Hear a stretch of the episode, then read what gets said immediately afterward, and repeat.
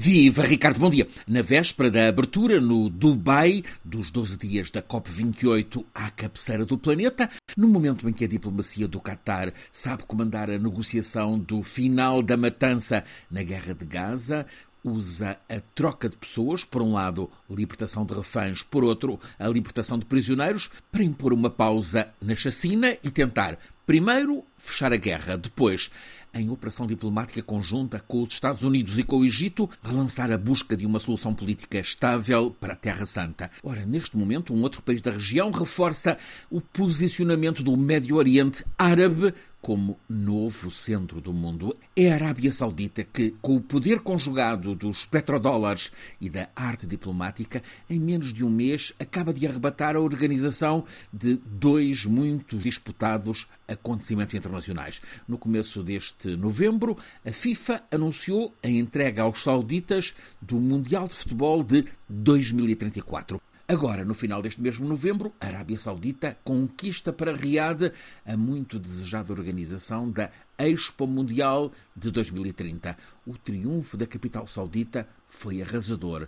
Na votação ontem, na Assembleia do Bureau Internacional de Exposições, reunido em Paris. A votos, três candidaturas, a Coreia do Sul investiu no poder tecnológico para lançar Busan. A Itália puxou pelo passado glorioso para que a escolhida fosse Roma. A Arábia Saudita usou o poder dos petrodólares, que soube usar como força de influência, para que a escolha viesse a ser Riad. Reunidos em Paris, delegados de cento e oitenta e dois países, dezassete, apenas dezassete, votaram em Roma. vinte e nove das cento e oitenta e duas delegações escolheram Busan, Coreia do Sul. Todos os outros cento e dezanove, portanto, mais de dois terços, escolheram a capital saudita.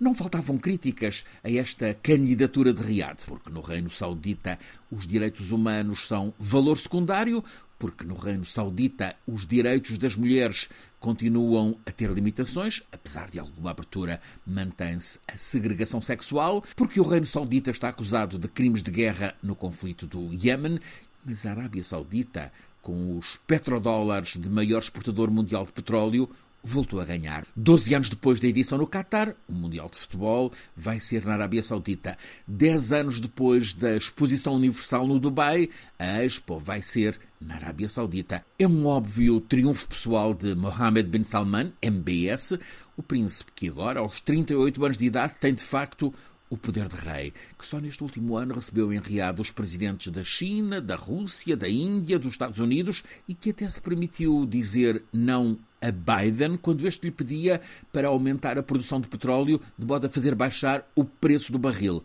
M B S há apenas cinco anos estava declarado um proscrito. Ele era apontado como o mandante do assassinato macabro em Istambul de Jamal Khashoggi, o jornalista também saudita que criticava o príncipe nas colunas de opinião do Washington Post. Biden declarou um pária, mas M B S é também o primeiro mandante no ouro negro mundial e o mesmo Biden teve de lhe apertar a mão. É um facto que M B S tem uma estratégia faraónica, chama-lhe Visão dois mil e trinta. É o ano da inauguração de Neon, a cidade futurista inteligente que M B S mandou construir ao longo de cento e vinte quilómetros no deserto. A estratégia M B S passa também por uma forte aposta no turismo e, como é sabido, também pelo futebol. Tem um objetivo: posicionar o Campeonato Saudita de Futebol entre os mais reconhecidos pelo mundo.